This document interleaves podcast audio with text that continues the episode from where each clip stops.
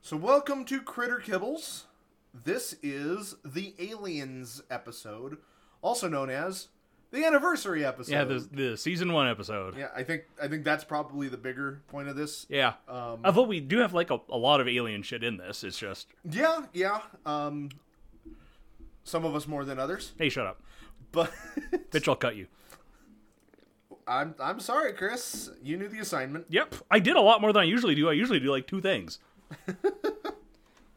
Well, you know, Motherfucker, I have given up. some some of us some of us show up with like a slap together volcano, uh, like a Where are Uh, you going with this? a slap together. Um, Baking soda volcano yeah, at the thank science you. fair? Yeah, Okay, yeah, like I'll a finish slap your together fucking analogy for you. thing. I appreciate that. Yeah. And then others of us will come out with like a full flying car, but um, that's okay. that they can't remember how to how to talk about. Look, words are hard. And look, yeah, look how many you put on the fucking document, you asshole. well, yeah, but that's because I have the benefit of hindsight, um, time, and and autocorrect, Oh, and spell check, and grammar check, and like two weeks to think. yeah. So we're gonna get into this. Um, I've got a lot. Chris has got some. I've got enough. We're gonna. I got more than I, than we usually have in a usual Critter Kibbles episode. Yeah, this is. So when you said, "Hey, let's do this episode longer and bigger," Mm-hmm. I took it to heart, Yeah, you did. and I decided Like that every I was, time I opened the, the document to work on it, it was just like it kept expounding. Like when we had we because we keep like five episodes per document on this, and uh, when I first opened it, it was like okay, like four pages or so because it was all the old episodes plus the notes we'd taken for stuff we wanted to do for this one. And then like every time I would open it to work on it, it just kept expanding, and then it was like twenty one pages, and I was like, Jesus Christ, Matt, what are you doing? so we're gonna go back and forth on various categories here. Um, my segments are gonna be longer. yeah, Bear with me. bear with you. Bear with me.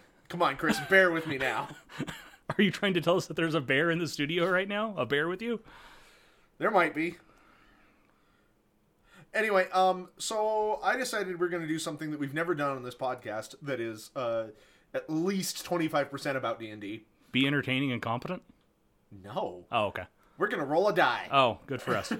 so we're going to roll a die to see who goes first in this uh, trade off. High or low? High goes first. Okay. So I'll I'll roll for I will roll first. I got a nine. I got a 14. All right, so Chris, you going to lead us off. and Good for then, me. Um, yeah, you'll do one one category of things. Of things. Um, and then I will do one category. And then Okay. at some point in the future, you'll do your second, and so on and so forth. right. Tomorrow I'll do more.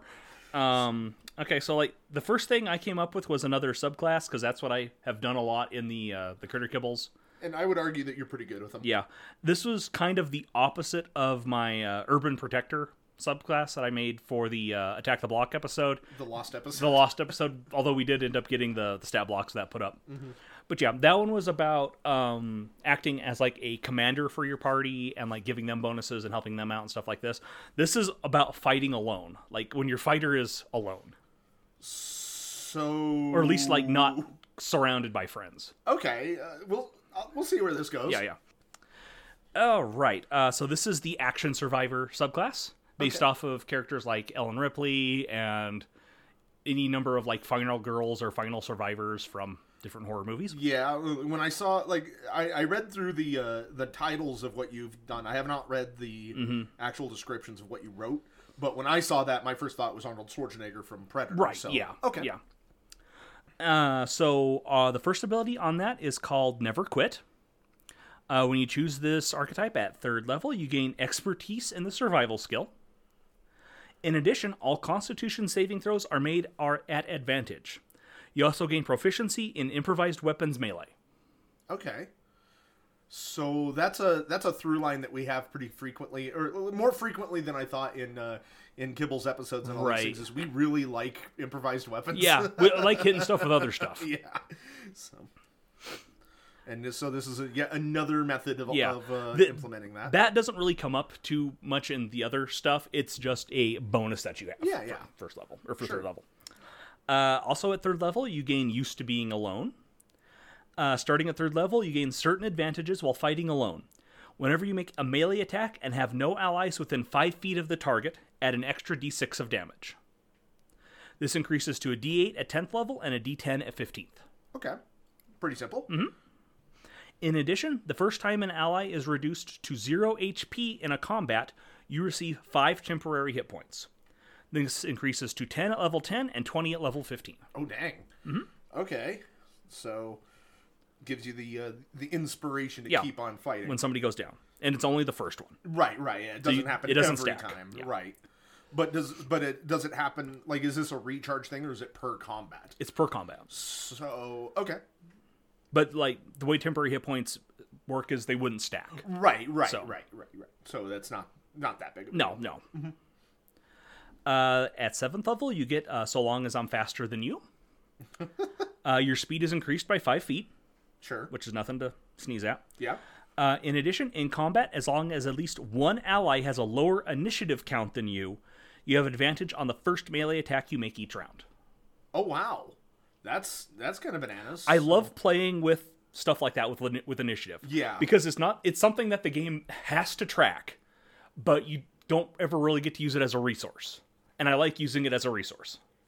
and y- fifth edition like i know that older editions tended to play a little bit more with initiative al- e- albeit Mm-hmm. just usually like putting your turn off or whatever. Right. Yeah. um, whereas and fifth, edition, hates it when you do that. yeah fifth edition doesn't do that so um i but i i'm always i always like when you come out with things outside of the box a Mm-hmm. little bit so I like using things as resources that the game doesn't necessarily want you to use as resources.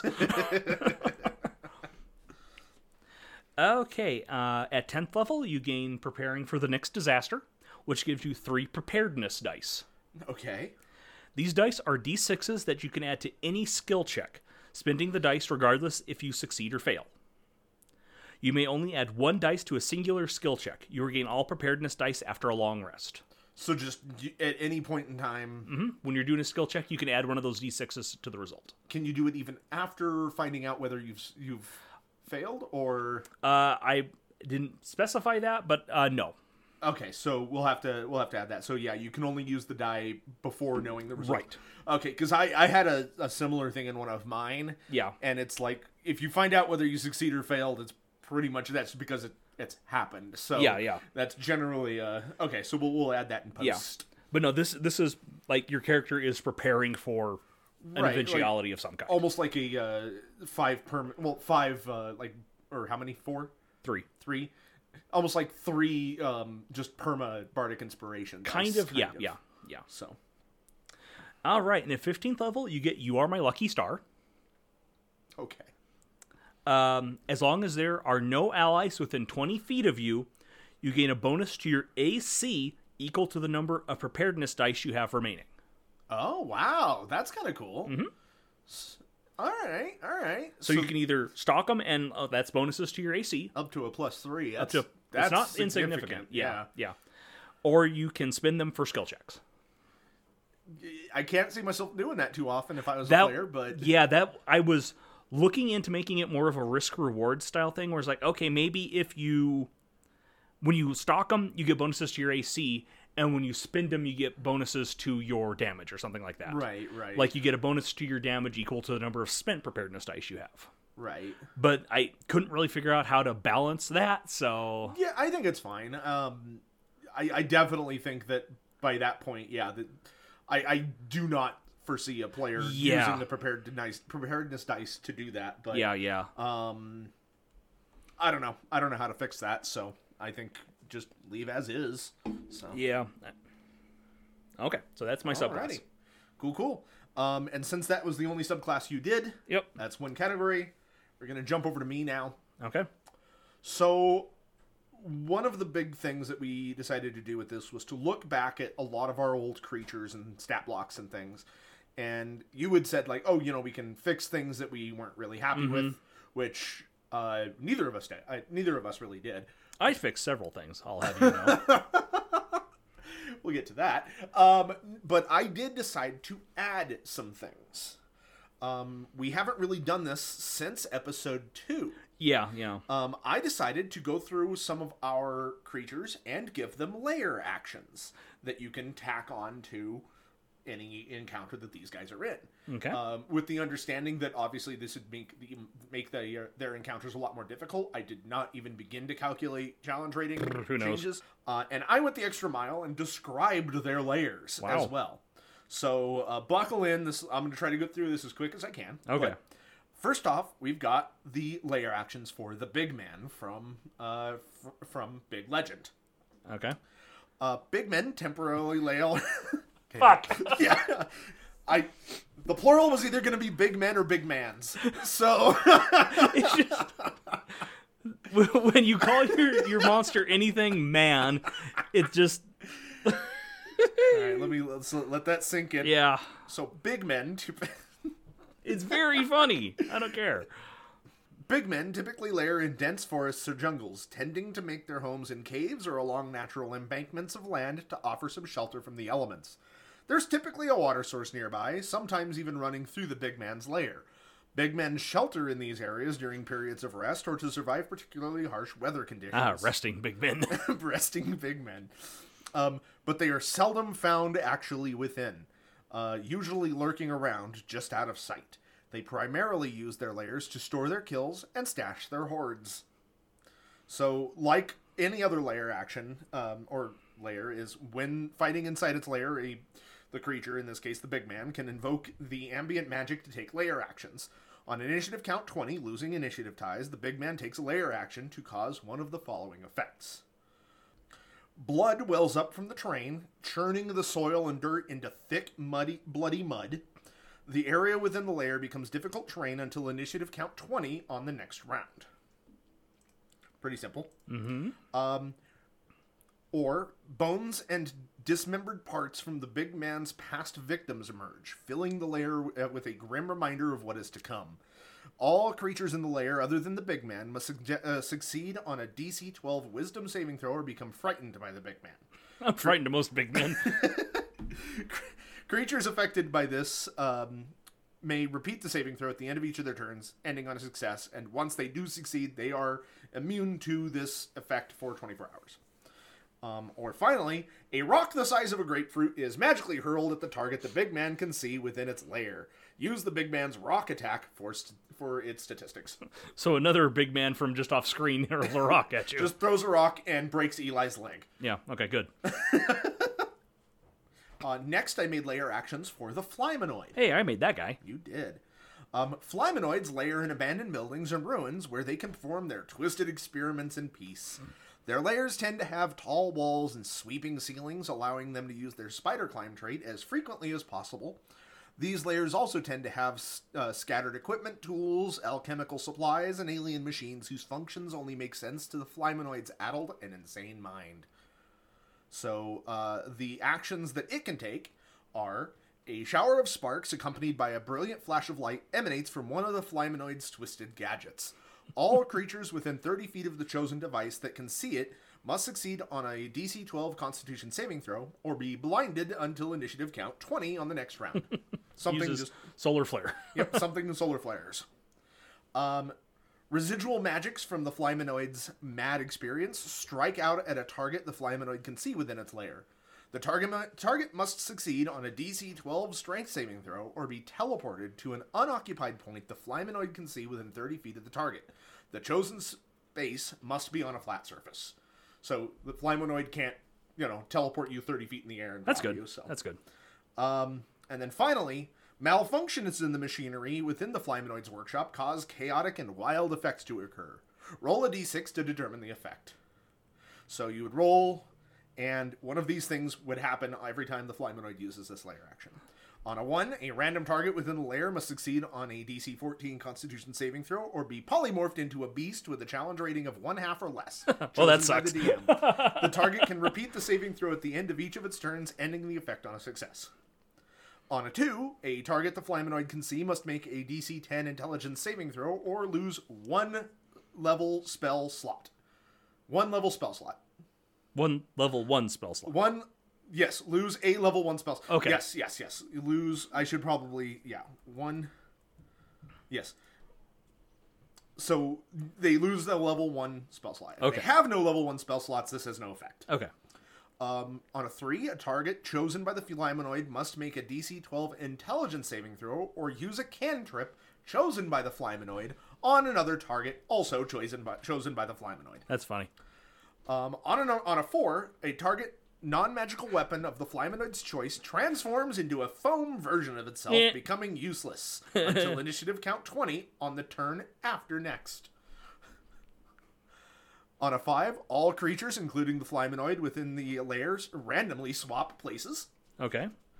And on a six, a machine explodes. All creatures within 10 feet of the machine must make a DC 12 dexterity saving throw, taking 21, so 66 fire damage on a failure, or half as much on a success. All right then. So, yeah, it's uh, it's a chaotic and maddening thing going on here. Yeah, that's Um, fun. And then the Flymanoid can't use this specific layer action until all other layer actions have been used, so he can't just spam this. Okay. Next, I did a layer actions for Sweet Tooth, Okay. my big ass crocodile from Rogue. Sweet Tooth, like others of its kinds, likes to layer in underground tunnels within tr- beneath trees and logs in the swamp. Here, it can rest between hunts and store its valuable food for later consumption. These layers have steep, slick, mud packed entrances that act more like slides than a traditional tunnel. This allows Sweet Tooth to come and go with ease while trapping its prey and w- or would-be intruders within. Inside, murky water collects in deep pools and rotted logs and roots populate the open spaces to allow it to rest and hide as needed. So the three actions it can take are the pools of water within the lair swell and rise, flooding the rest of the cavern, covering all dry land with two feet of water for 1d4 rounds. Creatures without a swim speed treat this as area as difficult terrain, and Sweet Tooth cannot use this layer action again until the waters recede, and then it uses another layer action. But if you'll remember, uh, Sweet Tooth is way more dangerous in the water. So yeah. No, this that is- sucks for yeah. whoever's in there. Um, the second action is Sweet Tooth summons 1d6 quippers in an unoccupied space of water within 60 feet of it. So just brings in A some bunch of fish. piranha. Yep.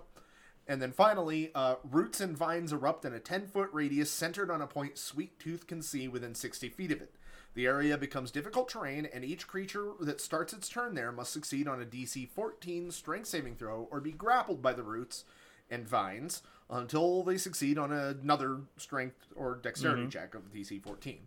Uh, the vines wither and fade when Sweet Tooth uses this action again or when it dies All right then. which is almost verbatim taken from like the Green Dragon's lair, if Mm. memory serves. So, next, I came up with layer actions for Oh, no. the Colorphobite. Oh no! I don't want to go in the clown house. Colorphobite layers are strange and wild environments resembling a gargantuan circus tent. The inside is anything but a fun-filled carnival. Twisting hallways, distorted mirrors, doors that lead to nowhere, and sticky floors make these layers a depth trap for all those unfamiliar with the terrain. So the uh, the uh, insanity that is a colorphobite layer uh, brings with it three different layer actions.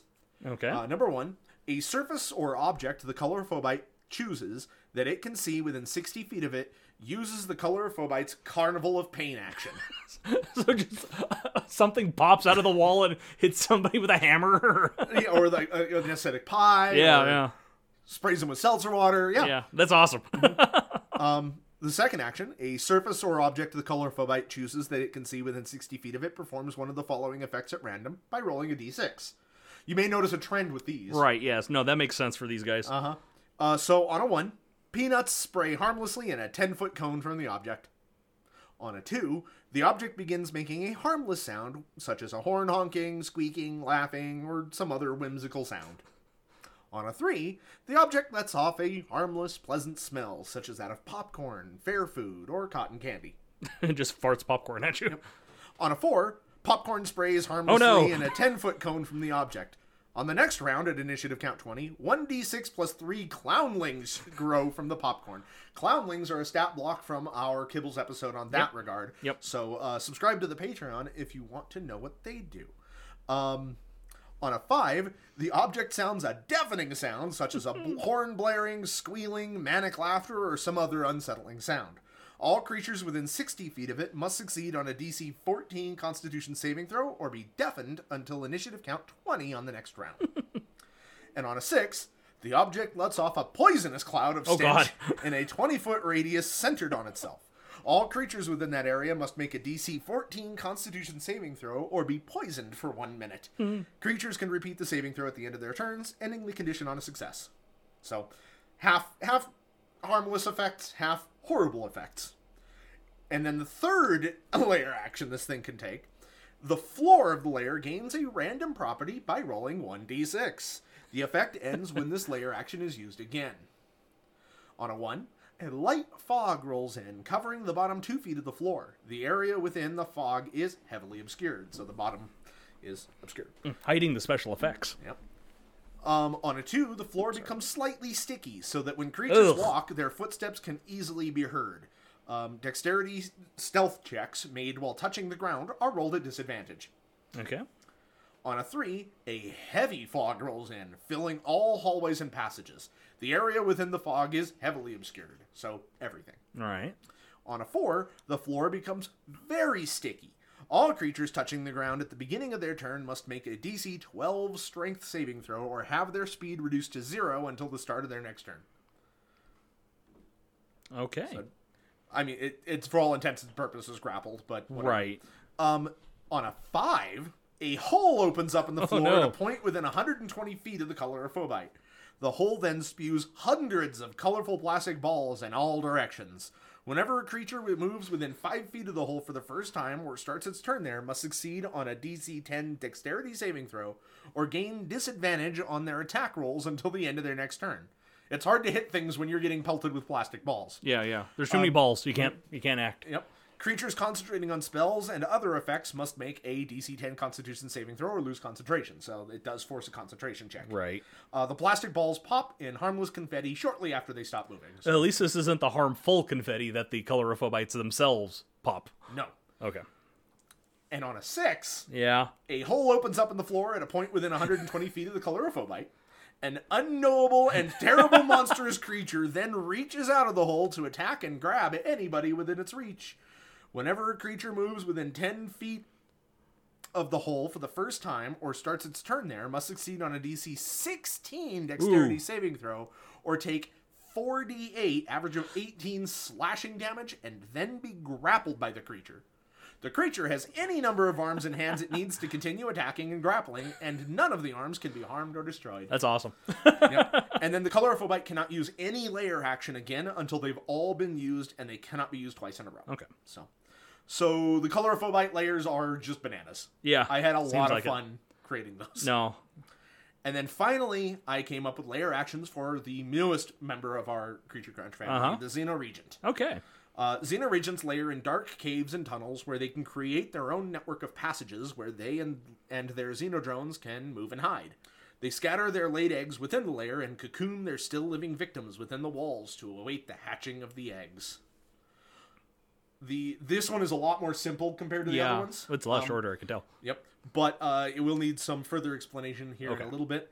Uh, but on a one, or the first layer action, the Xena Regent summons 1d4 Xeno Spawn. Oh. Uh oh. The Xena region cannot use use this layer action again until all of her Xenospawn are gone. Okay. Um, the second layer action is she summons two Xeno soldiers, and again she can't use them until the Xeno soldiers Xeno soldiers are gone. And on a three, hidden Xeno sol- soldiers clinging to the walls lash out and strike, attacking all hostiles they can reach. All creatures of the Xena region's choice within five feet of a wall or ceiling within the layer must succeed on a dexterity saving throw. I didn't put Of some kind. on a DC 15 dexterity saving throw or take 3d6 plus 4 slashing damage. That's an average of 14. All right then. And those are my layer actions. Very cool. So Those are awesome, man. I appreciate that. Um they got I guess I put a lot of time and effort into them to make them as flavorful as I could Yeah. and I had a lot of fun with them.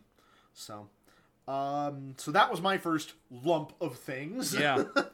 Chris, what else what have you brought to the table? Let's let's I brought a foot. Okay, it took me a second. Yeah. I was like, what? Okay, go ahead. Yeah, but this is based off of the uh, you know, the immortal line from Predator about not having time to bleed. Yep, yep. Uh, because I also made another feat for Predator about shooting wildly into the jungle, so I figured I'd make another one for Predator. it has a lot of stuff you can use for Yeah, no, that's for fodder. fair. Yeah, That's fair. No, But yeah. it's, it's a good one. this is uh, ain't got time to bleed. Uh, a feat that is a requirement of the fifteenth level, so you got to be level fifteen before you can do it. Dang. Yeah, so it's a later one, Yeah. uh, but it's very good. Okay. If you take damage that reduces you to zero hit points and doesn't kill you outright, you can spend five hit dice to delay fa- falling unconscious, and you can immediately take an extra turn, interrupting the current turn.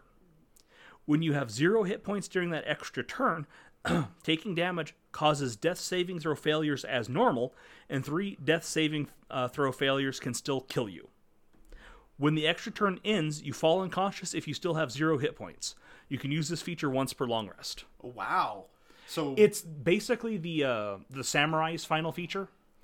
the The samurai subclass for the fighter gets this at 18th level as just a thing they can do. oh wow.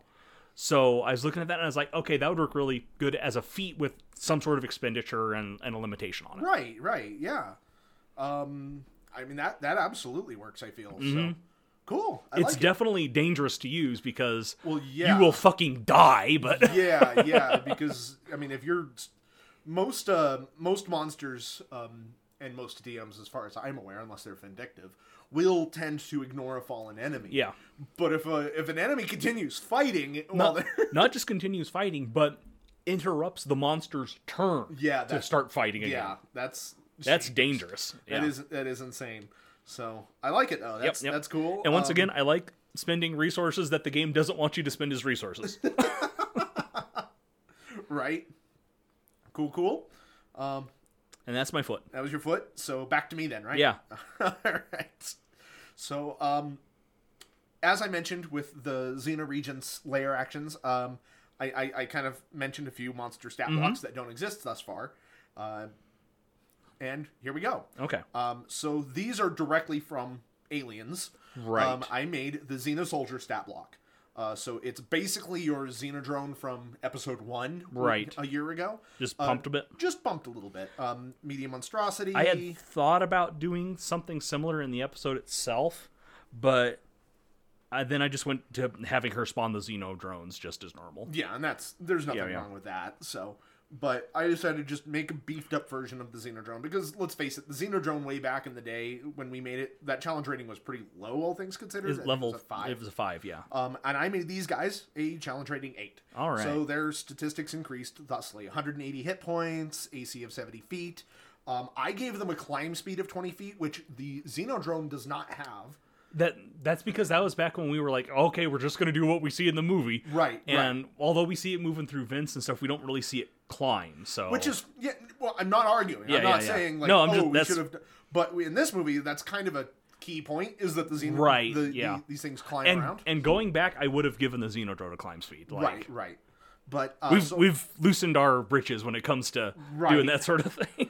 but um, I went ahead and gave him this one a climb speed of 20 feet. So he's Okay. not quite as fast on the, on walls and ceilings. But one of the things that I did i- do is I upped his uh, damage resistance from acid to immunity to acid. So Okay. this one is completely immune to acid. okay. Um, and then that, I mean that's pretty much it. It's its attacks and everything else are pretty much the same, just with more of a punch. Okay. Um, I'm not going to go into details because that's just me saying numbers, and that's not entertaining. Yeah, and well, it's the same as the Xenodrome, just with the higher stats. Yeah, Um, just higher stats, Yeah, more of a punch. Yeah. this is the one I'm interested because I wanted to see how the hell you were going to do this. So, in our kibbles for episode one, um, I decided to do a stat block or at least a mechanic for the egg and facehugger. Right. But back then, I was, for whatever reason, afraid of doing just a full stat block for a facehugger. Yeah. Now that we've grown considerably, I've decided that was dumb. I'm just going to make as a facehugger stat block. So I made the Xenospawn. It is a tiny monstrosity. It's got an AC of 13, uh, hit points average of 33, which is 6d6 plus 6. Uh, it also has a 30 feet speed and 20 foot climb speed. Okay. Uh, it's got a pretty substantial strength for something so small at 16 because once that thing curls around somebody's neck and fa- gets on their face, that it's Yeah, it doesn't come infamously off. hard to come off. Yeah. Uh, they're also pretty dexterous, like they have to be. They're pretty quick and nimble, so it's got a dexterity of 16. Um, everything else is relatively low Constitution at 12, Wisdom at 14, Intelligence and Charismas are at 8 and 6, respectively. Um, just like the Xenodrone, it's got a resistance to acid, not full immunity, uh, Mm-hmm. but it does have blind sight. Those things don't have eyes. Um, and that blind sight is of 60 feet. It is blind beyond that Yeah. radius. Um, and it is a challenge rating one half creature. Um, I did take a lot of the stats here from the uh, from the uh, the dungeon hazard that I created in the Oh, first right, Kibbles. right. Uh, so I gave it the acidic blood. Whenever it takes slashing or piercing damage from a non-magical attack, all other creatures have to make a five foot or within five feet of it have to make a DC 10 Right, right. dexterity saving throw or take two d6 acid damage. And then I gave it the indomitable grappler trait Which is that the- I introduced for in life. life. Mm-hmm. Yeah. yes, the most recent episode. I remember that. I remember things occasionally. Um, targets grappled by the Xenospawn roll escape checks at disadvantage, Mm-hmm. and every time they fail an escape attack uh, attempt, they take 1d6 bludgeoning damage. As it crushes their head. Yep. And windpipe. Yep. Um, and then its only action is, well, excuse me, it's got two actions grapple, it's a melee weapon attack, plus five to hit, reach of five feet, and one target. On a hit, it doesn't do any damage, but if the target is small, medium, or large, the target is grappled with an escape DC of 15. The target is blind while grappled in this way and has disadvantage on dexterity saving throws made to avoid the spawn's acidic blood. That sucks. Yep. And then it's got the implant action. Oh no. The xenospawn implants an embryo into any creature it is grappling. The host must make a DC 14 Constitution saving throw or be infected with the disease, a xenoembryo. This is almost word for word the same thing as the red slods. I was. so, That was like we were talking about that, and we are like, oh, what if we did the red slot, and then we just didn't, yeah, and we did the the dungeon hazard instead, Right. Which I think is still fine. I think so too. It, it absolutely works. Yeah, but yeah. I think this makes it a little bit more interesting. Yeah. um, and a little bit more dynamic. yeah, yeah. Uh, but yeah, this is basically word for word of the, the Red Slod with much reduced uh, time le- time span. Yeah. Because a host can carry one xeno embryo to term at a time. Over 1d4 hours, Oh, that the sucks. embryo moves to the chest cavity and begins to push its way out. In the minutes leading up to this, the host feels intense pain in its chest and becomes incapacitated. The embryo bursts from the host body, killing the host creature. The embryo grows into a xenodrone within 1d4 rounds. Holy fuck! They're quick. if the disease is cured before the embryo's emergence, the embryo is disintegrated. Okay. So, yeah, no, these things are red slots on on steroids. Yeah, as far as that seriously. goes. Wow, he's out. I thought about making that Constitution saving throw a little bit lower just to try to help mitigate that, but then I decided, fuck it. Yeah. Um, too bad. I- if your party comes across another one of their party members with one of these things on its face and don't like oh that's a bad thing and then like immediately get on that like they deserve what they get Thank you for the uh, validation. yeah So now this next. okay where the step fuck did this come from This one might take a little bit of explanation. So, Carnosaur. We covered Carnosaur did. way back in when. we did that that episode has been uploaded twice because the first time it vanished into the aether Yes, it did. It, del- it, it, it Podbean ate it completely. Podbean's tech support is like, we have no idea. yeah I have no idea. It's gone. so that's why if, if you're going back and looking at the episodes there's one that's out of order that would be why. Um, but uh, the Carnosaur episode. Um, so one of the main key like things with Carnosaur is that they're using chicken eggs Right, to yes. implant dino embryos. That, Yeah, yeah, that's yeah. the whole catalyst. oh speaking of carnosaur not to interrupt you too much That's fine. but i don't know if you saw or not but it recently got reprinted the book Oh wow, really? Yeah, Valancourt Books just uh, reprinted it. Oh my god, I, I kinda was wanna read so that just- happy. I kind of want to read that. I've heard it's terrible. I've heard I've heard that it is just like it's not very good and it's offensive. Yeah, but I yeah, still kind of want to read it. yeah. I was like, oh man, I, I wonder if I should get Matt that for Christmas this year or something. if they're reprinting it, that'd be a good time to get it. right? Anyway. But, um, anyway, yep, sidebar. Um, so, for whatever reason, in the way my brain works, is anytime I think of that aspect of Carnosaur, my mind immediately links to the real Ghostbusters Oh episode my with God. the were chicken. I mean, if we wanted to, there is a cavalcade of shit in that show we could stab. Oh, absolutely. Well, uh, here's our first swing at it. Yeah. Oh, I made the where chicken stat block. Jesus It's Christ. I was completely wondering where this based off came of from, this. and I didn't know if it was gonna if you were going real Ghostbusters or Goosebumps. Because both of the like both of those are considered like the low points of their respective series. I don't know. I I'm I'm biased because the uh, I didn't growing up. I didn't have access to cable, and Right. there were like there were brief moments where we had it, or like uh, like I think it was like the Disney Channel Yeah, yeah. especially would run like They'd run free weekends, yeah. three weekends, and my That- mom would pull out blank VHS tapes and record them for us Oh. kids. So I had like, there's a lot of those old shows where I watched them, but it was usually just like one or two episodes that I watched hundreds of times. No, I get that because there was like when when they do those Disney Channel weekends and like if you are young enough that you don't really remember the Disney Channel, like it was nothing like it is now. No. I don't even think it's a, it, I think it's still technically around, but it's mainly towards a YA audience now. Yeah. It, it's like live action shows and like ki- very little kid shows in the morning and stuff like that. It was basically just like Disney's weirdo cartoons and weirdo live action shows. Like that's where the Disney afternoon got started. Like that was huge. Yeah. Uh, and then like in the mornings you'd have weird shit like Dumbo Circus and uh, that I can't even remember what it's called, but that weird Alice in Wonderland show and Mouser Size, which was like a Disney exercise program. the '80s were wild. right? but uh, 80s and early 90s. but yeah, so the real Ghostbusters was part of that where Yeah. we had a VHS growing up, and this episode was on it. So like I have seen this episode more times than I can probably count, That's so funny. and I have seen most of the rest of the series zero times. Oh, you, it, it's worth watching. At least I the, know, like I, the I, I went back and I tried to rewatch it Yeah. a while back. Um, the first few episodes I couldn't get through because Oh. they were pretty rough. yeah. But um but no, I watched this episode like crazy. So it's pretty much ingrained in my brain Yeah. space. This was like during the Slimer and the Real Ghostbusters, I think. Yeah, I Like, think you're, I think it is. I think it's directly yeah. That, and that was like um, I know way more about the show than I fucking should, but um, like they they released the first season and it was like a surprise hit. So they got greenlit to do a second season and a syndication package, which pushed them into enough episodes where it could be rerun and they would get uh, proceeds from the reruns.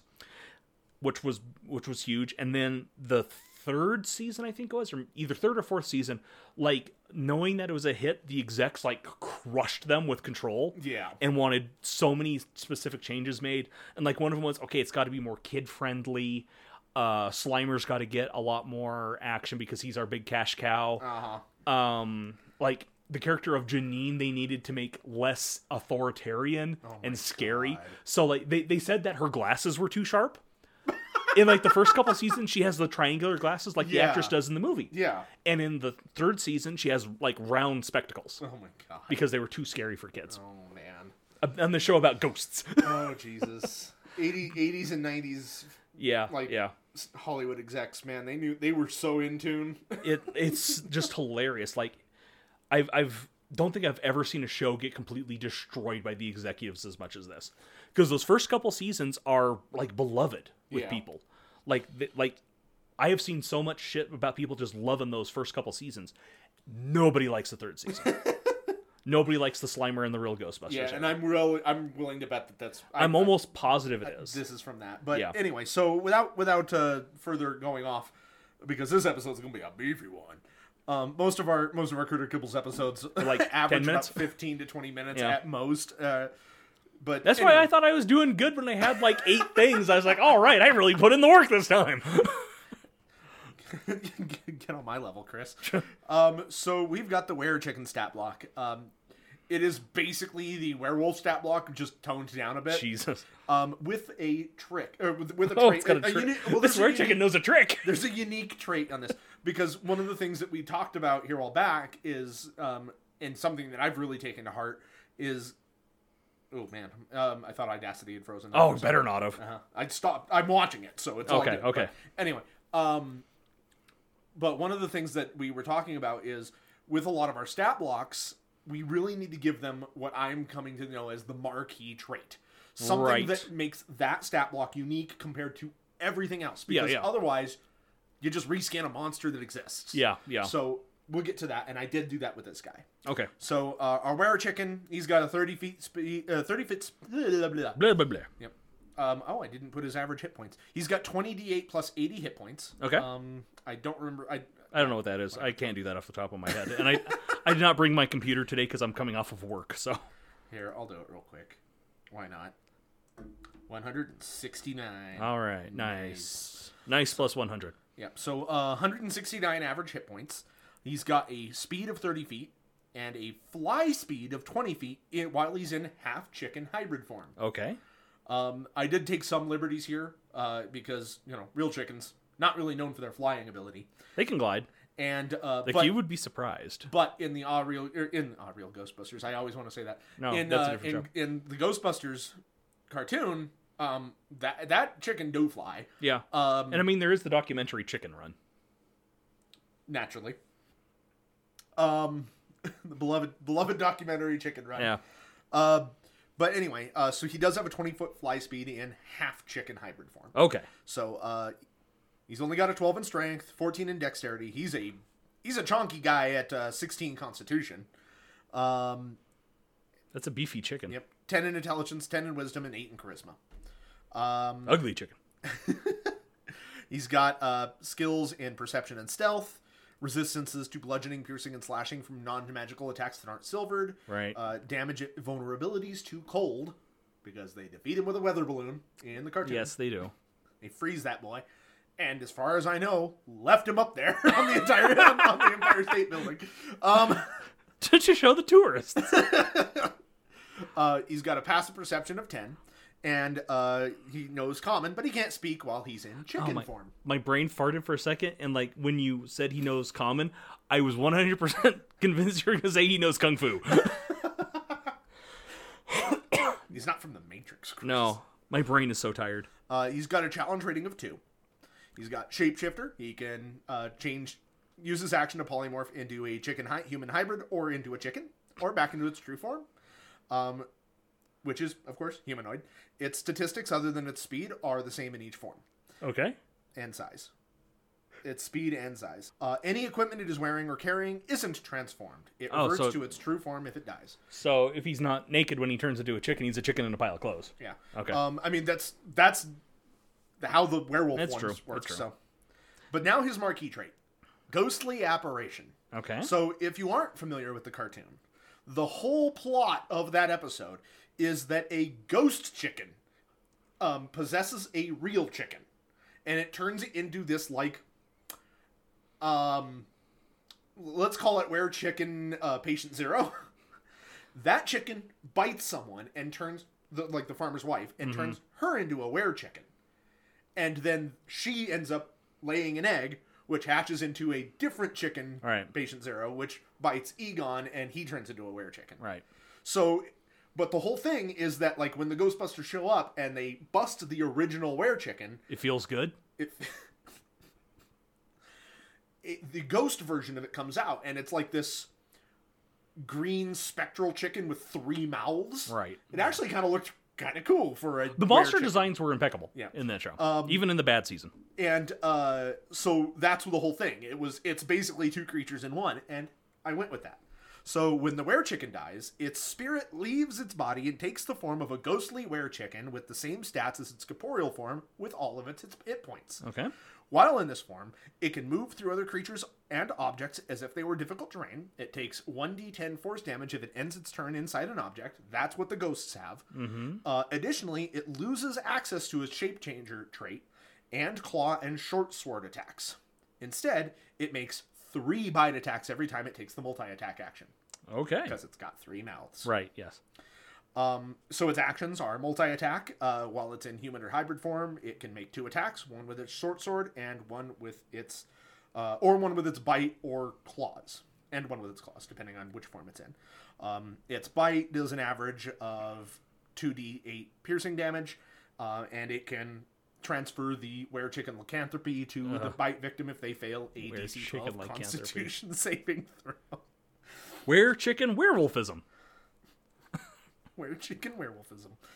Um, it's got claws, which deal an average of uh, four damage, four slashing damage. It's one d four plus two, and then while it's in human humanoid form, I gave him a short sword because Yeah. whatever. Um, The werewolves had spears. I decided to give him a sword. Okay. Um, and he does an average of 9, 2d8, 2d6 plus 2 piercing damage. So, um, and that's my were chicken, Yeah. Chris. That's that's, your were That's chicken. my guy. That's your boy. He's your problem now. And then finally, I came up with another stat block. Now, this one is based off of the Samael Mm-hmm. from Hellboy. Uh, I called this thing the Regenerator because I could not come up with a better name. You can name him after another demon. I thought about it. I was looking into it, Oh, but But how many of them haven't been used in some exactly, capacity? or could be better used in another capacity. Right, So I just yeah. called him the Regenerator. There's Because got to be some shitty demon that hasn't been used. this is Chuck the demon. Um, but I just named him the Regenerator because the whole point, at least of the Samaels in uh, in Hellboy, are that they're the Hounds of Resurrection, Right. Uh, and they have crazy regenerative abilities. So this guy is based off of that.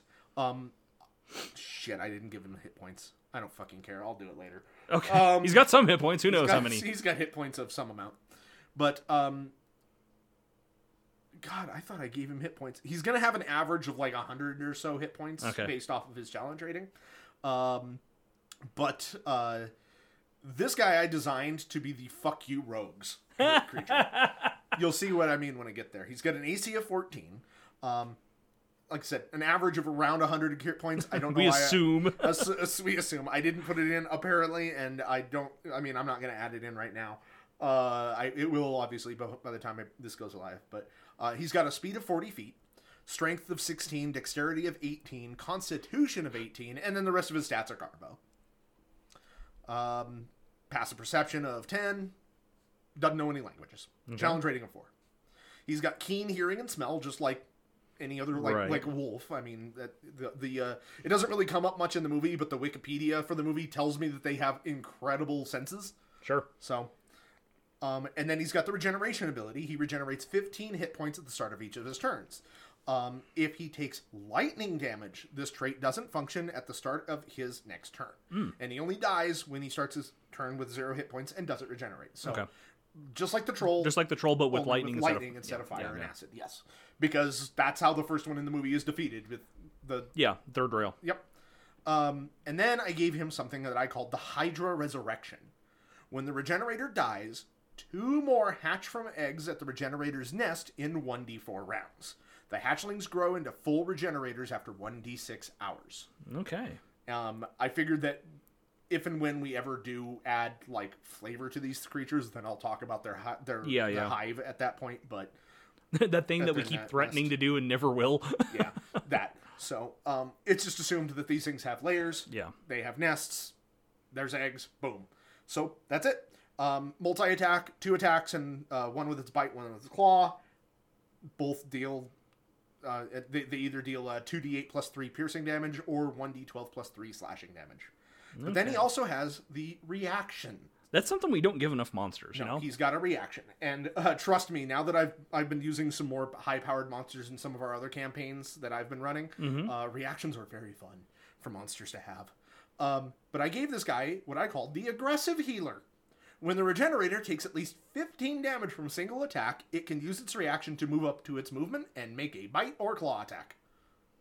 Dang. So, fuck you, rogues. Yeah, yeah. That's funny. Yep. And those are my stat blocks that I've come up with. Okay. So, Chris, ball's back in your court. Okay, well, I also made some monsters, man. Would you believe that? I I believe it. Okay. I believe it because I peeked. Okay. Uh, unfortunately, they're not terribly clever monsters, but uh, one of the things we've been promising to do is like whenever a monster gets set on fire in a movie, in the kibbles, you'll make the fire version of it. Yep, it is a creature crunch guarantee. And whenever the creature picks up a gun at some point, I'll make that version of it, Yep, another creature crunch guarantee. which hasn't happened a whole lot, unfortunately. It- It's only happened in like our holiday episodes. Right, right, yeah. Apparently, the holidays are for shooting people. Um, Ooh.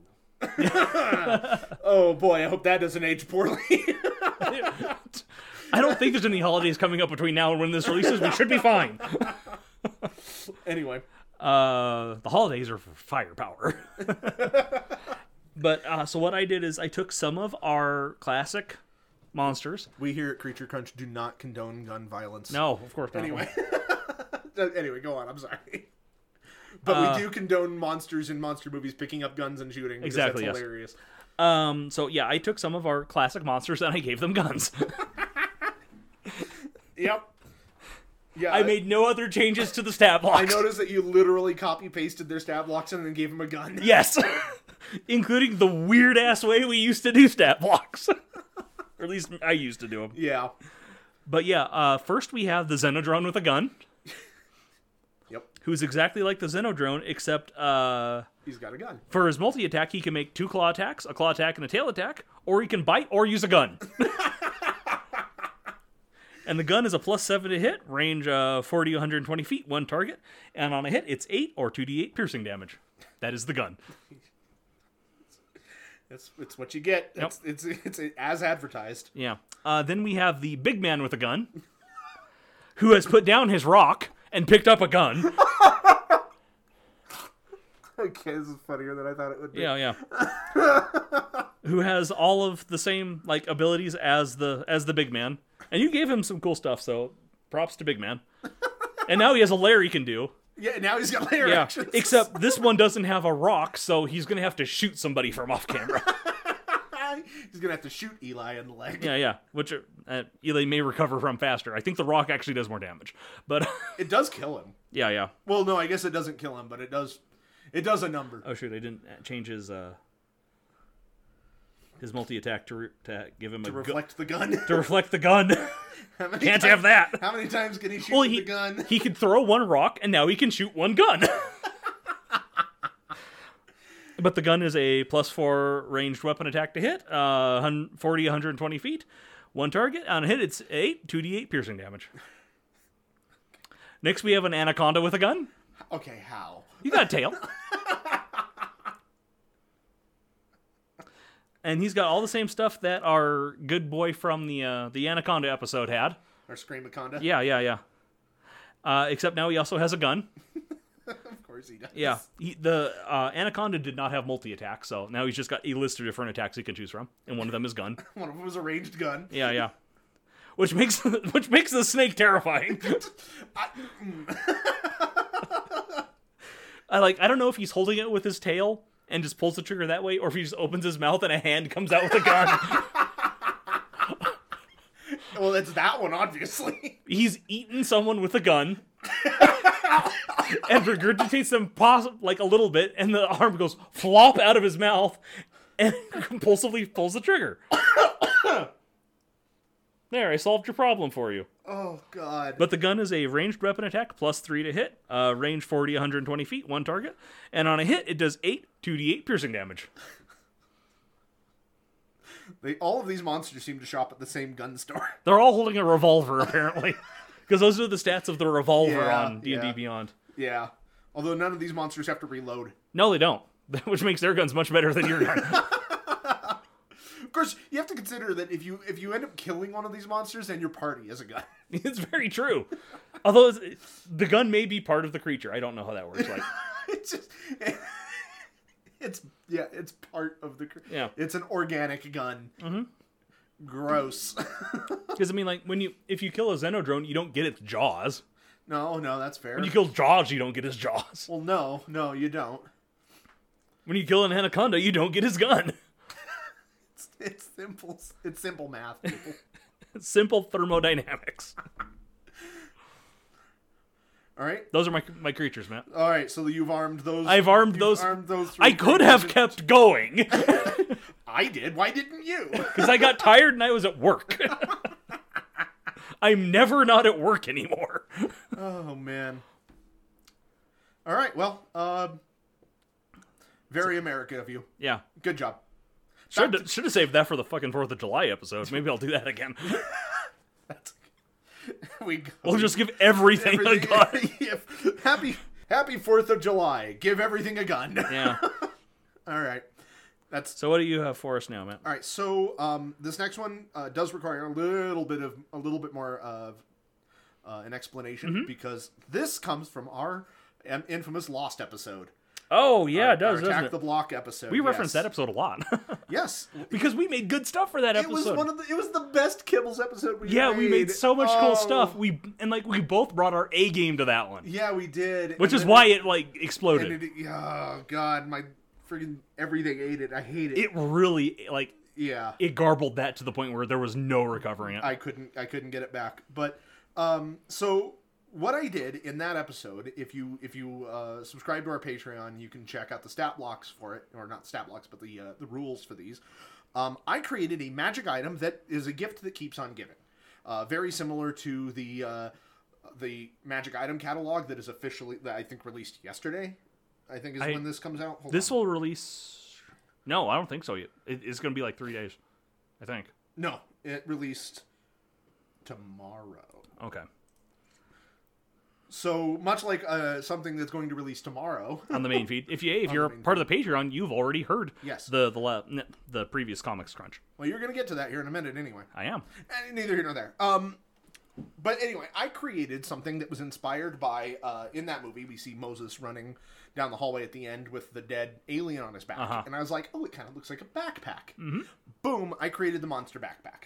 And the, the ones you made for that episode were really good, and I legit want one of them for one of my characters. right and and i kind of fully expounded upon these so what these are are they're wondrous items with a, uh, a veritable rarity um, they do require attunement but uh, these backpacks are cute stylized packs made to resemble the various monsters of the multiverse not only do they function as an ordinary adventuring pack but they have magical properties that grant additional effects based on their design um, I'm not going to cover the ones that we made in that episode, so you'll have to either subscribe to the Patreon or just look that up. But we, we made ones based off not only the alien from that movie, but other classic D and D monsters. Yes, we did. I did. Or you did, I yeah, should I did uh, the owl bear, the displacer beast. Mm-hmm. I don't even remember the rest of them, but uh, in this one, I just went through some of our other creature crunch episodes. So I made the screamy worm backpack. This one Yay. is common.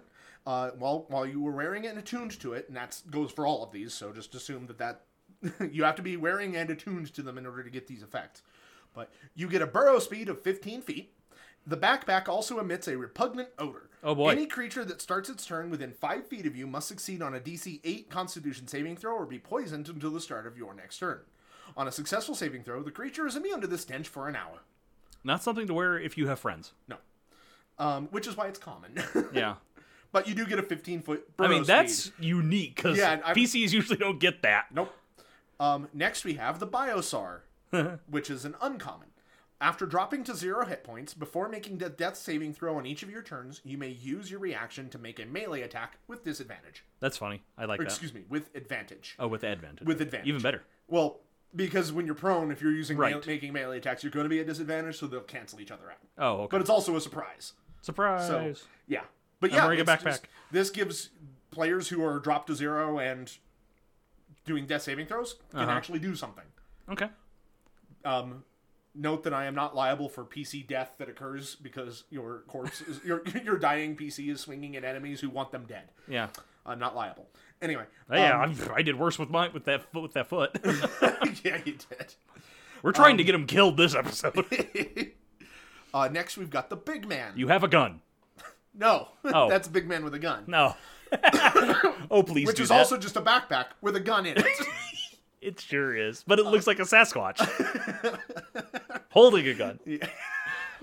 It's just it's one of those like costumes where you put your arm inside of it and it looks like it's the Sasquatch's arm. Yeah, right. Yeah. Anyway, uh, so the big man is an uncommon backpack.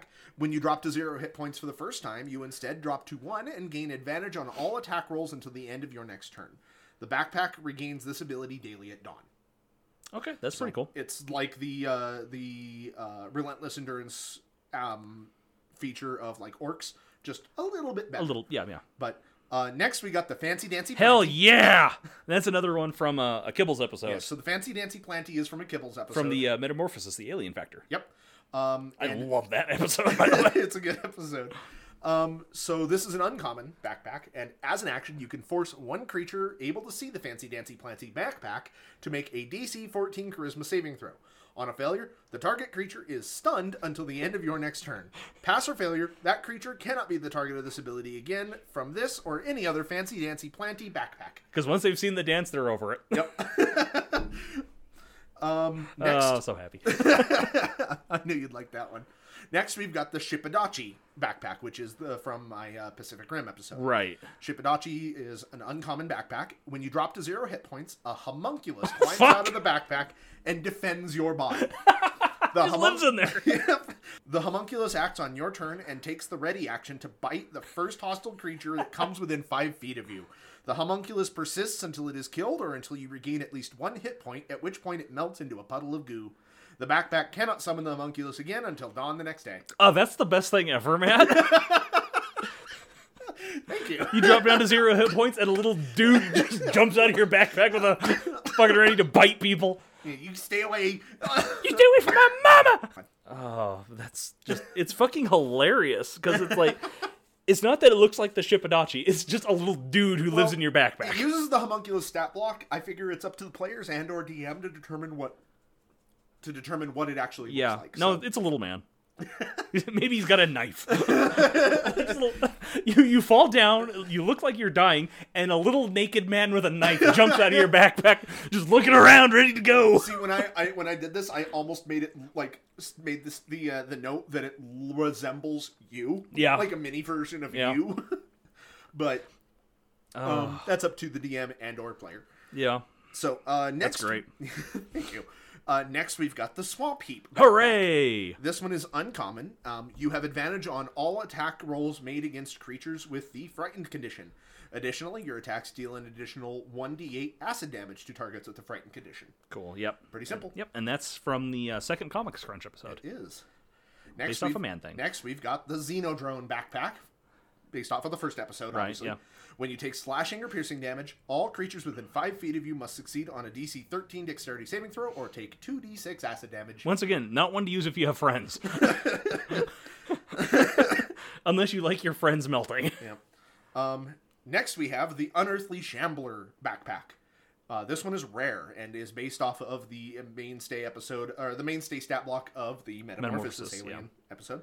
Uh, the backpack has five charges. As a bonus action, you can expend a charge to- and have the backpack fire a polyp at a target.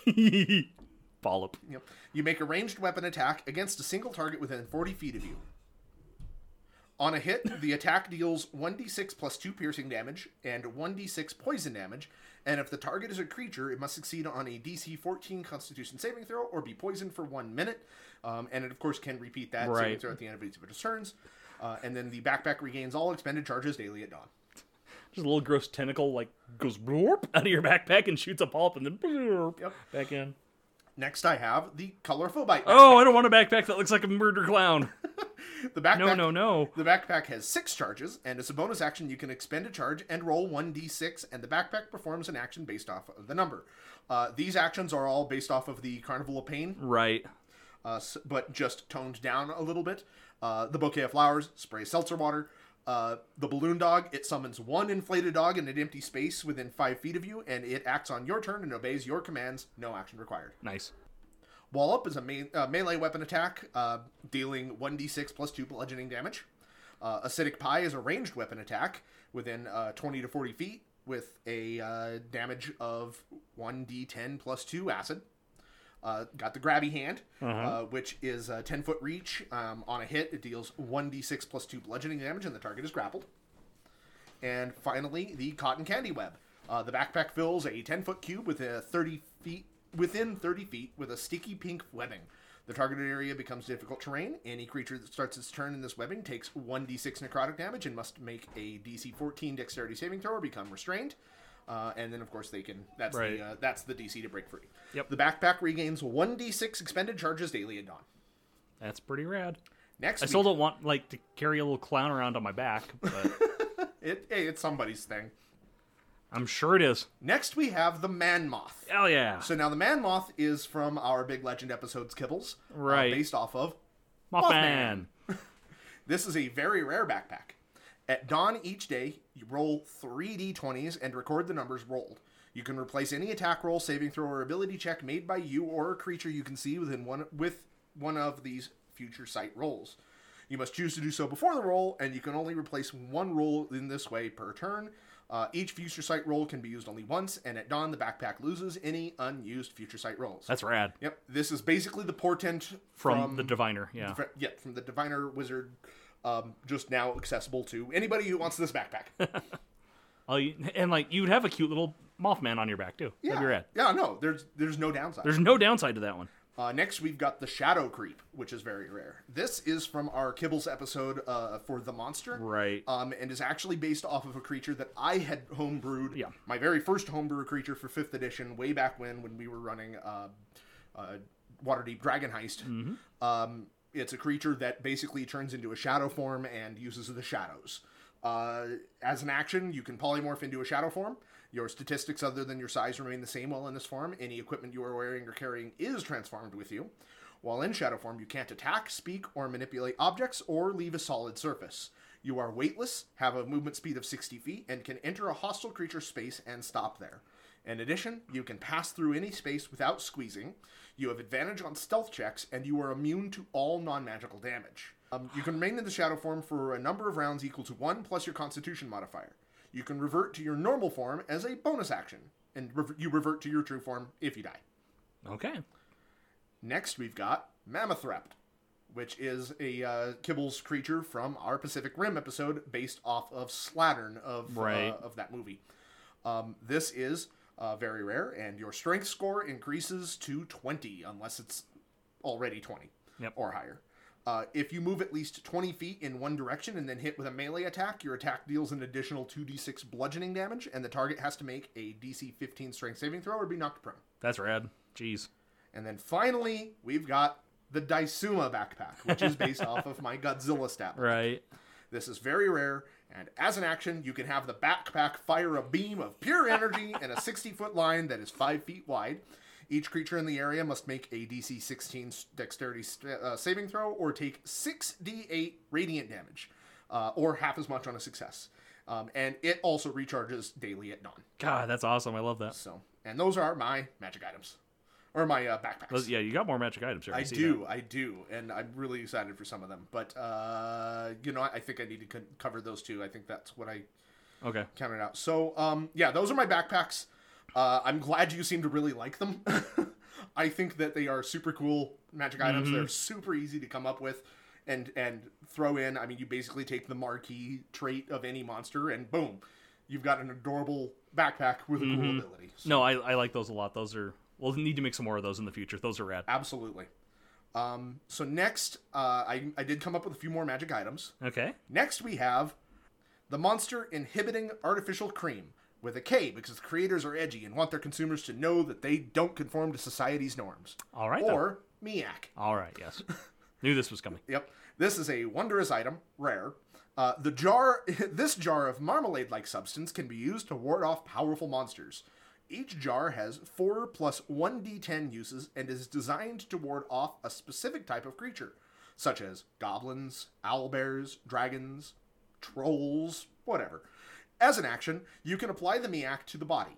For 24 hours after application, the designated monster cannot move within 30 feet of you, and it, it, if it is already within 30 feet of you, it must use its movement and action, if necessary, to attempt to get beyond 30 feet of you. This is also a cursed magic item. The curse is that the Miak doesn't actually work. Fantastic. I don't know what else I expected. So, um, now that I'm thinking about it, I might release this Kibbles episode in like purposefully after the Comics Crunch episode hits the Okay. main feed, just because for, for reasons. Um, but this very easily, and I almost retracted it, Uh-huh. could very easily be one of the magic items. in Oh, the for sure, for catalog. sure. Yeah. There's no reason it couldn't be. Um, and then finally, my last magic item that I created is one dozen perfectly normal eggs. Oh, that's good. Yep. Um, this is inspired by the eggs in Carnosaur. Oh no. oh, I know what happened with those eggs. Yeah. This is a wondrous item. It's uncommon. The eggs within this carton are pearly white, unblemished, and unremarkable, and indistinguishable from, indistinguishable from any other egg. That's dangerous. yes, it is. The carton contains 12 eggs. When an egg is cracked, roll 1d12 and consult the following table to determine what happens with the egg. Okay. On a 1 through 4, it's a delicious egg. Fry it, boil it, use it in a recipe. Good time for egg lovers. All right. On a five, the egg is rotten and emits a foul odor. All creatures within five feet of the egg that can smell it must succeed on a DC 8 Constitution saving throw or be poisoned until the end of their next turn. While poisoned in this way, the creature can take either an action or a bonus action on their turn, but not both. On a six, the egg summons a chicken that appears in an unoccupied space within five feet of it. Hooray, chicken. On a seven, the egg summons a magical chicken that appears in an unoccupied space within five feet of it. All creatures within 60 feet of and can see the chicken must succeed on a DC 12 wisdom saving throw or become fixated on it. Until the creature loses sight of the chicken or the chicken dies, the creature must focus all attacks on the chicken. All right then. Um, on an 8, instead of cracking, the egg shoots 30 feet straight up into the air and explodes in a colorful display of light. If the egg cannot move 30 feet, it explodes when it can no longer move. Any creature within 10 feet of the exploding egg must make a DC 12 dexterity saving throw or take 3d6 fire damage on a failure or half as much on a success. Just becomes a firework. Yep. The egg lets out on an excuse me, on a 9, the egg lets out a high-pitched whistle that drowns out all other noise for 1d4 minutes. During this time, all creatures within 90 feet of the egg are considered deafened and cannot cast spells that require vocal components. Awesome. The egg screams at you. I almost made it a horn honking sound to call back to some other episodes, Yeah. but I didn't. Thank you. Appreciate that. On a 10, the egg produces a bubble of magical darkness as if having been cast the darkness spell centered on the egg. On an 11, the egg summons a biosaur that appears in an unoccupied space within 5 feet of it. The biosaur is hostile to all creatures. And on a 12, the egg summons a squishy rex, which is a creature that we made, Made for in the our kibbles. kibbles. for for that For episode Carnosaur, yeah. for Carnosaur, which is basically a T-Rex that is very easy to kill but will harm you very badly. Yes. Um, but it create it summons the squishy Rex that appears in an unoccupied space within five feet of it. The Rex is hostile to you and creatures friendly. To Oh no. you. oh no, it hates us. it hates you because we see in we see in Carnosaur that that T Rex has vendettas, man. Mm-hmm.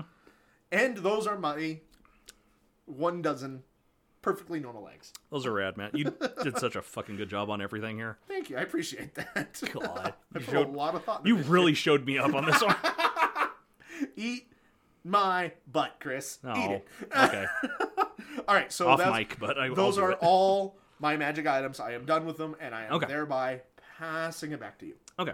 Well, I made uh speaking of our Creature Crunch or uh, Comics Crunch episodes, I made a new item for our catalog. Oh boy, Uh which if you haven't listened to the Comics Crunch episode, real quick, uh we made a catalog of magical items based off of the ads in old comics and magazines where it would promise you the moon and the stars and you get something shitty in return.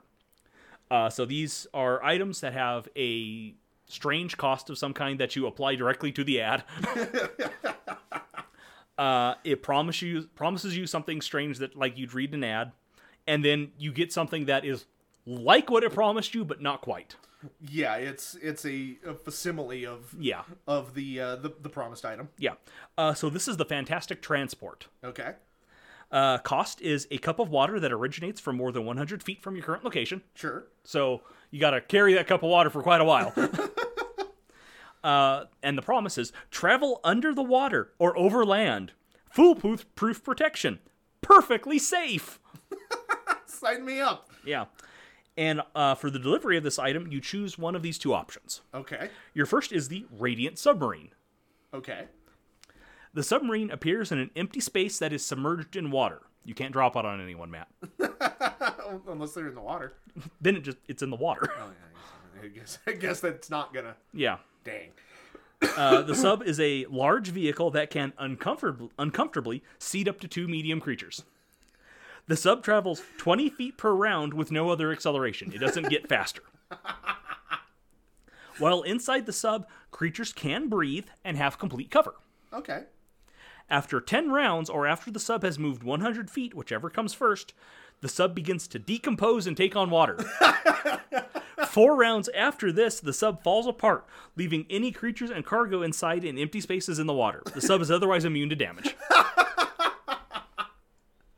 okay, that is brilliant. Yeah, That th- this is really based off of the uh, Polaris submarine submarine And uh, the next one is based off of the atomic tank that you could apparently buy that would seat up to two children and really fired and had all this stuff and was just like cardboard. It was the same thing. Yeah, I get that. Yeah, yeah. Oh my god. No, that's that's really good. I like your sub though so far. Okay, so next we have the Radiant Tank Uh-huh. because they were both described as being like a nuclear sub and an atomic tank, and we've already determined that for atomic energy is radiant energy when it comes to D and D. So Right, these are right. radiant submarine and tank, even though they have nothing to do with radiant damage. That's fine. Yeah, there we go. The tank appears in an empty space on the ground. The tank is a large vehicle that can uncomfortably seat up to two medium creatures. the tank travels 15 feet per round with no other acceleration. While inside the tank, creatures can breathe and have complete cover. A creature inside the tank can fire the tank we- or tank cannon weapon as an action.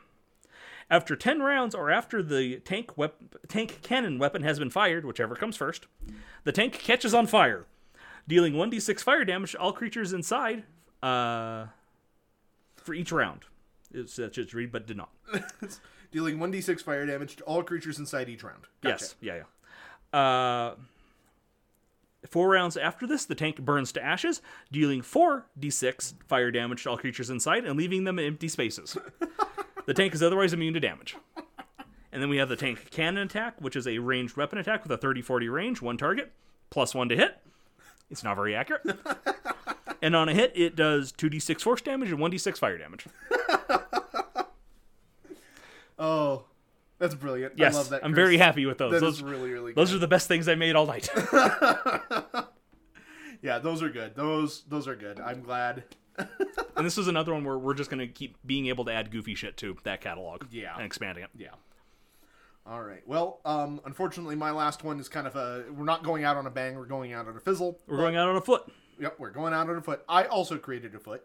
All right. What's your foot, man? Um, this is the idiot savant. okay. It's based off of Ernest. It sure is. Um, I originally had envisioned doing this based uh, as a subclass. Yeah, for I remember the, you uh, talking about that. Yeah, specifically for the artificer. Uh huh. until I realized that no self-respecting artificer player would build their artificer with a low intelligence Yeah. unless they were specifically designing it for that subclass, and even then it would Yeah. be kind of risky. you so I would, decided- your spells wouldn't work very no, well. it wouldn't. It would. It would be a disaster. So I Yeah. was like, you know what? Instead of going with that mess, I'm just going to make this a feat. Okay. Uh, there, this feat has a prerequisite. Your intelligence has to have, uh, excuse me, you must have an intelligence score of no more than eight. If Okay. at any point your intelligence increases above eight, you cannot use this feat. Okay. Um, you have five savant points that recharge after a long rest. Each time you make an intelligence check or saving throw, you can choose to spend a savant point to add 1d6 to your roll. you can choose to do this after rolling, but before knowing the result. Okay. All right. And it's just that simple. It's very specific luck points. it's very specific luck points, and not even that great. It's just, I, I was really kind of hesitant though. I really wanted to make this kind of beefy since you have to have an, a low intelligence. Um, and I came up with like I was thinking of everything from like three times per long rest. You instead of rolling a, an ability check, you can just choose to succeed instead. right. Yeah. Um, but I was like, well, I. One of the philosophies that I have is you do not take rolls away from players. yeah. Yeah. So I was like, can well, see that. that's that's not good. Um, I also thought about just making this a straight up lucky feat with maybe more lucky point luck points, but that felt like a cop out. Yeah. Um, I thought about uh, I that thought, and lucky is its own bag of problems. right, right. I also had considered one where uh, adding having this feat where anytime you failed a saving throw or an ability check, the next time you make a check is at advantage, no matter what. Okay. Yeah. I thought about doing that, but I was like, That's interesting, and I could see that for a different abil or for Well, like a different. My feat, concern but- with that is once players like you could manipulate. Yeah. that. you could manipulate that in a very bad way. Yeah, Ah. it's Like true. you're like, it's oh, true. I'm gonna like try to jump straight up and hit the ceiling. Ah, make me roll for it. Ah, I'm gonna Yeah. fail. I guarantee. You know, it's just that just Yeah. opens up a whole can of worms that I didn't want to deal with. I mean, you could always gimmick that so that it's like you get advantage on the same skill check, Right. or it's like if you if you fail lock picking, then your next lock picking check is made at advantage, or something Right, like that. right, but even that, like they're gonna spam it. So Yeah. No. So I I could never come up with anything that I felt happy with. Uh-huh. So I just I made this, and I, I think this one works think it out works pretty fine. good. I I was thinking like, you know, if you have a low intelligence score, having the ability to essentially, for all intents and purposes, get up to a plus five in your intelligence for a single roll. Yeah, especially on not those bad. saving throws. Right. So I figured that would that's just fine. Yeah, no, I think it works. So that's it. That's that's all I've got. Yeah, Um, that's all I've got. So I did have a few other things that I decided to uh, kind of put off until some other time. okay, Uh, so I do have a few more bullets in the chamber, as it were, in my uh, in my chamber, uh, wielded by the big big man. Um, but uh, but yeah, um, thank you so much uh, for listening. Um, Mm-hmm. If you, uh, I hope that you continue to listen to this. Um, if you do have any feedback, if this is too crunchy or not crunchy enough, was or- this too much shit? yeah like please let me know um we chris and i've been talking a lot on off mic just trying to figure out how we can uh, better improve the podcast because no matter what we do really enjoy doing these we're having a blast Yeah. um it's it's been a wild year. Like it has if I would not have expected us to do this for an entire fucking year. no and but it, it's been super fun i have no intention of stopping anytime soon um but i i would really appreciate some feedback i, I do want to get better at this i want to focus this in a little bit more on Yeah. what people might want to listen to or uh might find entertaining you know within reason um, i'm still going to stick to the core tenets of this but Well, yeah, yeah, we don't really want to change the format of the podcast too much. I mean, Right, right. But uh, but yeah, um, thank you so much for listening. Um, if you did enjoy this, uh, this kind of just dump of stat blocks, uh, consider subscribing to our Patreon uh, at the five dollar level, which is the Swamp Heap level. You get this basically every Yeah. two weeks, uh, albeit at a much smaller.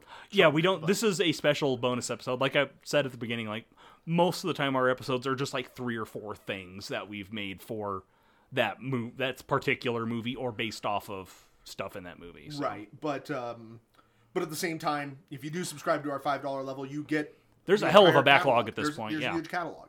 Um, every two weeks you received at least like three to f- three to six items, creatures, feats, backgrounds, subclasses, whatever Yeah. lineages. That's one There's all thing we kinds- didn't do here is a lineage. No, we didn't. Um, but that's okay. Um, but yeah, we've got a we've got a Yeah. huge dearth of information, b- bunch of stuff. Um, I have made the official decision that I am going to start publishing or putting out the uh, the stat blocks that we Okay. create. Um, and putting those out on like D and D Beyond, I'll put them up on our Twitter and stuff. But I am gonna start at Alien and release them every two weeks. So Okay. uh, if you subscribe to the Patreon, you're literally gonna be a year ahead. Yeah. Uh, so trying to make that worth it five dollars. I don't really like the idea of keeping something behind the paywall indefinitely. So Yeah, and I mean, Um, if nothing else, like even at that, you'll get the episode, not just the stat blocks. Right, yeah, I don't. uh, We're not going to be releasing the episode Yeah. to explaining everything. Um, and- Yeah. and, they can be a lot of fun. Um, but uh, but yeah, that's that's just five dollars a month. Uh, you also get early access to our Comics Crunch episodes and any other goofy shit that we decide We've to got do stuff that we've wanted to do that like we just haven't got around to yet. or haven't um, put the put the screws into yet. Yeah, I, I've got some ideas of other stuff I want to do, so we'll we'll see what happens. yeah and and uh, patreons if you have any suggestions hit us up well i mean we're all ears on that Mm-hmm. but uh, but yeah look forward to any of that um, if you don't want to subscribe to our swamp heap level but still would like to support the podcast Yeah. we do have a one dollar level Help us recoup the cost for renting the movies. Yep. Um, and that is the Fur Buddy level. Uh, you don't get anything extra or any bonuses, but Uh-huh. it does help support us. We would really greatly appreciate that and love you forever for it.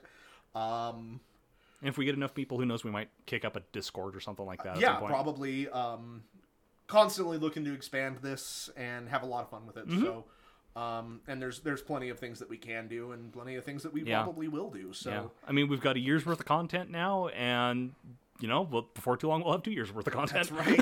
I would say before too long in another year. Yeah, I'd say exactly one year. Probably exactly one year from this.